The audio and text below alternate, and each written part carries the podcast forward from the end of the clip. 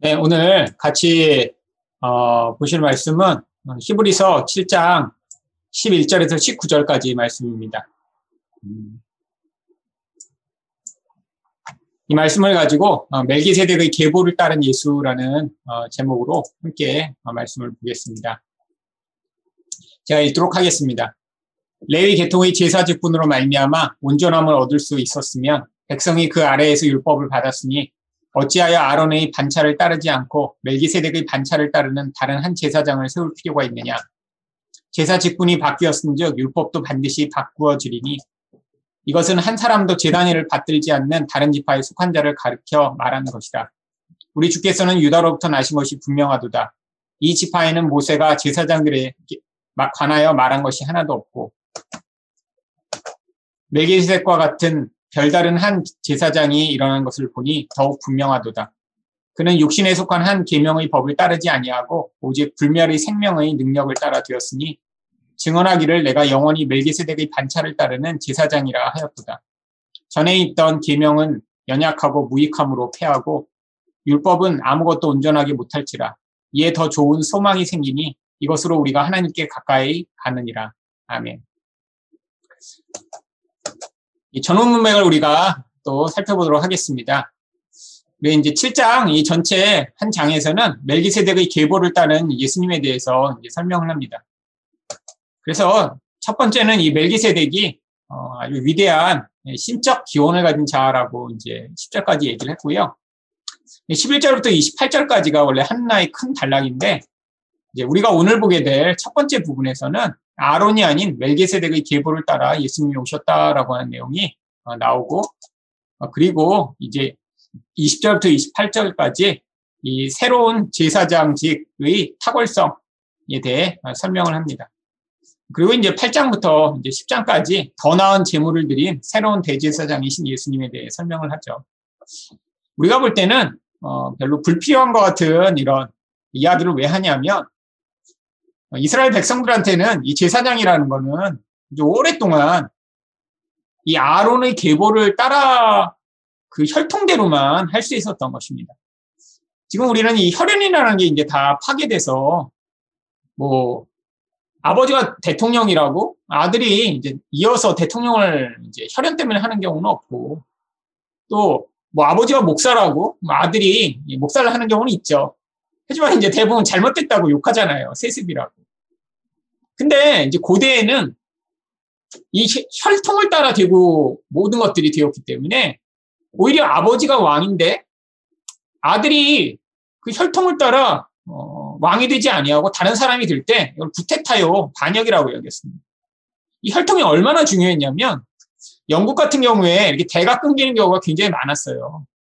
그러면 이제 그 가까운 곳에서 왕을 세우는 게 아니라 심지어는 덴마크, 뭐 프랑스 그럼 왕가의 피가 흐르는 10년은 영어를 하나도 하지 못하는 그런 자손을 데려다가 왕으로 삼는 경우도 있었습니다. 그래서 영국 왕이 되었는데 영어를 한마디도 못해요. 불어밖에 못하거나 또 뭐 네덜란드어만 하거나 근데도 먼 혈통이 그 왕가의 혈통이기 때문에 관계 없는 사람을 데려다 그냥 왕으로 세는 거예요. 이게 이제 영국의 부르봉 왕조나 뭐 이런 왕조들이 이제 그렇게 세워진 거죠.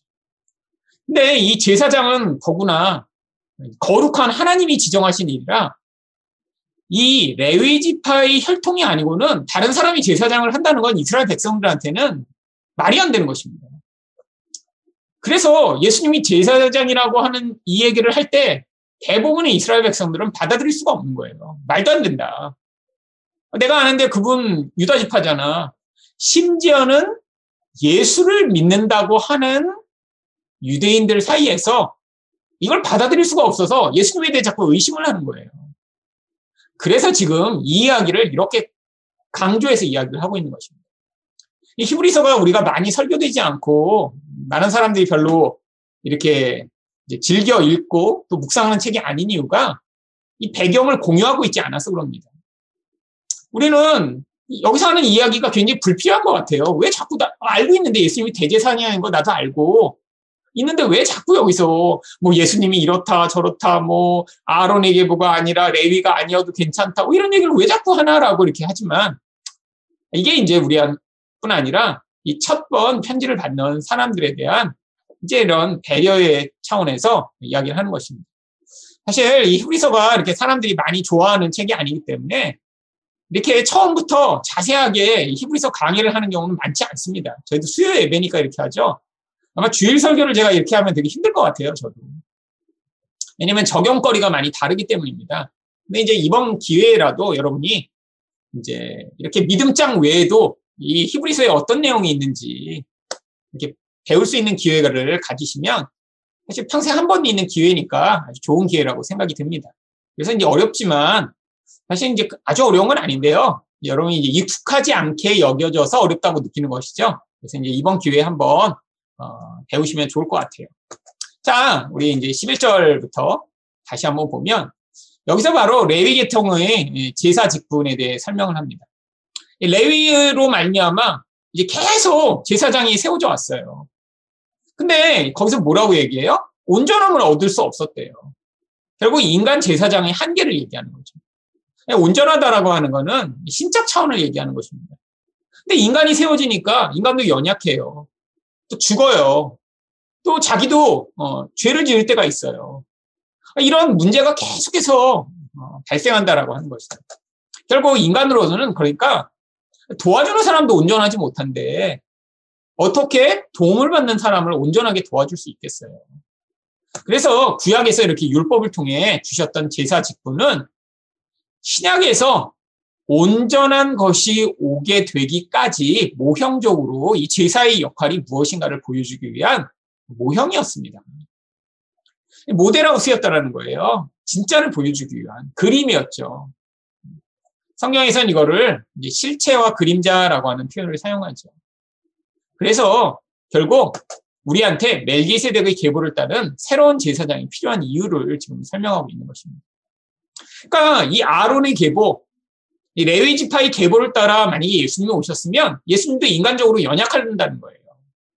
근데 예수님은 이런 인간적 계보가 아니라 어떤 계보로 오셨어요? 멜기세덱이라고 하는 신적 기원을 가진 그런 자처럼 신적인 계보, 멜기세덱의 계보를 따라 오셨기 때문에 바로 이런 연약하지 않고 그분은 온전하시니까 우리를 온전하게 도우실 수 있다라고 하는 이야기를 지금 11절에 사고 있는 것입니다. 12절과 13절에서는 지금 제사제분이 바뀌었다고 그래요.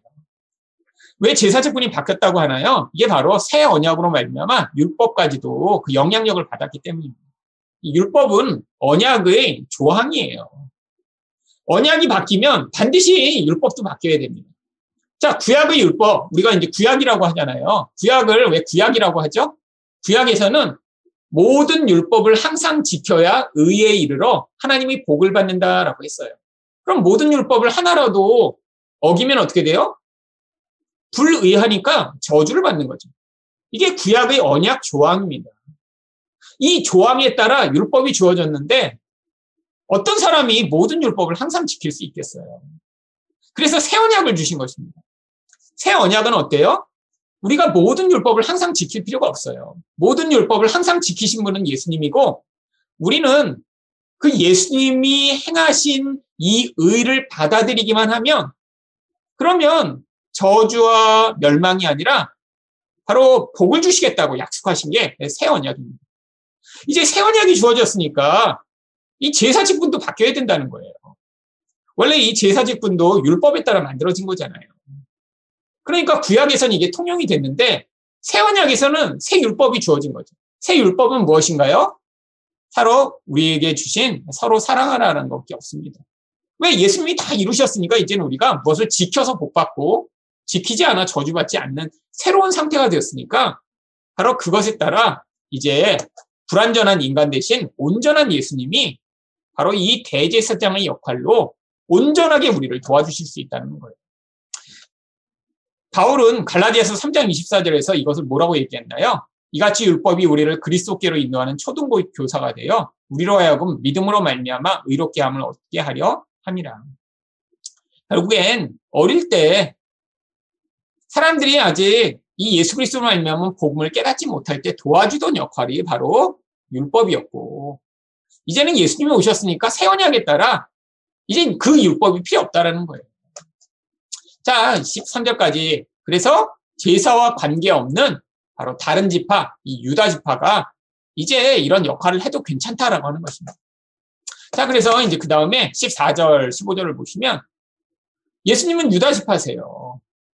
근데 유다 지파에 관한 기록이 하나도 없잖아요. 근데 그 기록은 모세가 썼다고 하는 게 왜 그래요? 모세가 율법을 다 기록했으니까요. 근데 그게 상당히 없다라는 거예요. 그러니까 이스라엘 백성한테는 이 율법이 너무 중요했습니다. 모세 오경이요. 구약에 있는 모든 책 가운데서도 창세기, 출애굽기, 레위기, 민수기, 신명기만 이 토라라고 따로 불렀고요. 이 토라는 모든 다른 책 위에 있었어요. 여러분, 근데 지금도 그렇습니다. 이스라엘 초등학교에서는 이 토라를 초등학교에 들어가기 시작할 때부터 암송을 시켜요. 우리는 암송을 하려면 맨 처음에 어떤 것부터 시작하죠? 주로 시편이나 뭐 로마서 8장이나 뭐 히브리서 11장 같은 것 이렇게 시작하잖아요. 근데 이스라엘 백성은 이 토라가 모든 책 위에 있는 책이라고 여겨졌어요. 왜? 이 구약 전체를 좌지우지하는 율법이 그 안에 담겨 있었기 때문이죠. 근데 거기에 바로 이렇게 유다 지파에서 제사장이 온다는 기록이 없으니까 사람들이 주장하는 거예요. 아, 기록도 없는데 예수님이 유다 지파인데 대제사장이라는 게 말이 되냐? 그래서 멜기세덱과 같은 별다른 한 제사장이 일어난 것을 너희가 보지 않았냐? 그러니까 예수님이 레위 지파일 필요가 없다라고 지금 이야기를 해주고 있는 거예요. 사실 여기서 이 말씀에 지금 사람들이 뭐라고 하는 거에 대한 이제 변호의 말이라고 하는 사실을 지금 아시면 돼요. 이스라엘 백성들한테는 너무 이상한 거예요. 아니, 모세라고 하는 이런 중요한 사람이 쓰지 않았는데 예수님이 이렇게 해도 돼? 어, 이상하네? 그랬더니, 아니, 율법에 기록되지 않아도 상관없어. 바로 멜기세덱이 그 대표적 예잖아 라고 이야기를 해준 거죠. 자, 16절과 17절에서 그래서 바로 예수님이 온전한 제사장이 되실 수 있는 이유를 설명합니다. 아까도 얘기했지만 레위 지파에서 이렇게 계보를 따라 왔다고 해서 그들이 계보를 따라 왔을 뿐이지 육신을 가진 연약한 자였잖아요. 그러니까 연약한 자가 연약한 자를 도우면 문제가 생깁니다. 여러분 물에 빠졌는데 수영을 못하는 사람이 물에 빠진 사람을 구하면 어떻게 될까요? 대부분 이러면 같이 죽습니다. 여러분 구할 정도가 되려면 내가 혼자 수영할 정도가 되면 뛰어드시면 안 돼요. 여기 우리 뭐 이윤아 간사 수영 좀 할 줄 안다고 해서 만약에 누가 물에 빠졌는데 어 내가 조금 나 혼자는 수영한다고 해서 뛰어들면 대부분 같이 가라앉아 죽습니다. 내가 나 혼자 수영하는 정도로는 담을 구할 수가 없어요. 대부분 물에 빠지면 물에 빠진 사람은 막 아무거나 잡기 때문에 들어간 사람을 잡고 매달리면서 그 사람을 집 눌러서 결국 구하는 사람이 이 구조 수영이라는 것을 배우지 못하면 절대로 다른 사람을 구하지 못합니다. 이 구조 수영은 언제 배우냐? 여러분 수영장에 가면 보통 뭐 1년, 1년만 코스가 있어요. 맨 처음에 뭐 배우죠? 이제 숨 참기 배웁니다. 물에 들어가서 자 10초, 20초, 자 고개 드세요. 이것부터 배우죠. 그 다음 또 뭐예요? 판대기 잡고 이제 발차기 배우죠. 그 다음에 이제 손 배우죠. 그러고 나면 이제 자유형 합니다. 자유형을 하고 나면 그 다음 뭐 배워요? 이제 배영 배우죠.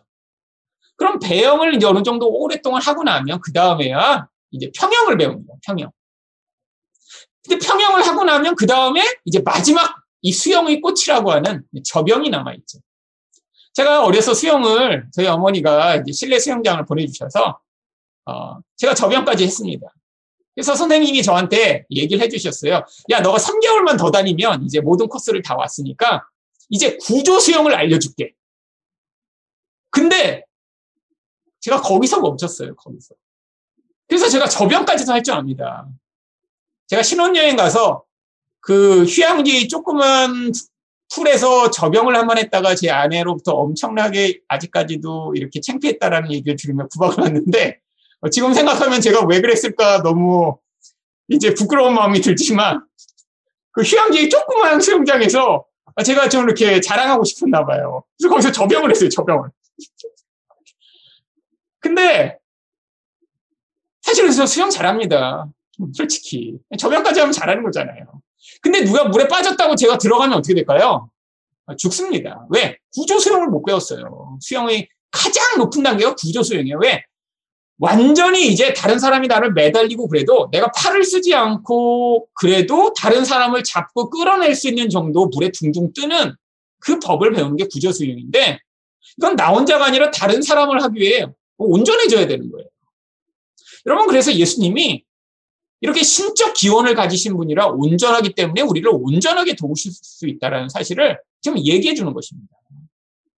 그래서 자꾸 인간은 연약한데 우리 예수님이 이런 멜기세덱이라는 신적 기원으로 인하여 그 계보를 따라 오셨기 때문에 예수님이 훨씬 더 탁월하다는 사실 자꾸 얘기하는 거예요. 그 예수님의 그런 신적인 능력을 뭐라고 부르나요? 불멸의 생명의 능력을 따라 제사장이 되셨다라고 이야기를 하는 것입니다. 얼마나 멋진 말입니까?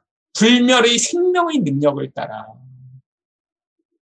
여러분, 우리가 지금 꼭 필요한 게 뭐냐면 이 생명이에요, 생명. 사실 우리에게 지금 천억 원이 있으면 뭐예요? 생명이 없으면 아무 소용 없잖아요. 그러면 이 생명이 결국 성경이 이야기하는 축복이며 오늘 이제 19절에서 나올 하나님께 다가가 하나님과 함께하는 그 본질을 생명이라고 얘기하는데 바로 우리 예수님은 불멸의 생명의 능력을 따라 우리를 온전하게 도우실 수 있는 대제사장이 되셨다는 거예요. 그러니까 얼마나 확실해요. 그래서 바로 이것을 멜기세덱의 반차를 따르는 제사장이라고 부르는 것입니다. 이 이야기는 이제 시편 100, 시편 4절에 이미 메시아가 오시면 이분이 어떤 분이실 것이다라는 이 메시아 시에 예언되어 있는 말씀이에요. 그래서 멜기세덱의 서열을 따라 영원한 제사장이다. 바로 메시아 시에서 앞으로 이런 이야기를 한 것이고 히브리서 저자가 이 사실을 다시 한번 이제 되돌이켜 이야기를 해주는 것이죠. 자, 이제 마지막 부분을 보겠습니다. 그래서 전의 계명은 연약하고 무익해요. 근데 계명 자체가 나쁜 게 아니에요. 하나님이 온전한 계명을 주셨는데 인간이 그것들을 온전히 지킬 수 없는 연약하다는 거죠. 그러니까 온전한 율법과 계명이 주어져도 인간이 지킬 수 없어서 이거 자체가 무효화가 됐다는 거예요. 이걸 다 지켜야 되는데 못 지켰으니까요. 그래서 율법으로는 온전하게 할 수가 없어요. 율법의 내용 안에 또 뭐가 들어있어요? 레위 지파안에서 제사장이 나온다라는 게 있죠. 그래서 이 폐지된 구약의 계명이 온전하게 할 수 없기 때문에 우리한테 바로 예수 그리스도라는 불멸의 생명을 따라 오신 그분을 주심으로 그 온전하신 대제사장 예수가 우리에게 더 좋은 소망이 되는 거예요. 우리가 만약에 율법으로 지금 구원받고 생명을 얻는다면 우리는 진짜 불행한 자들일 것입니다. 매일같이 하루에 10시간씩 기도하고 율법을 지키려고 몸부림쳐도 우리는 지킬 수가 없어요.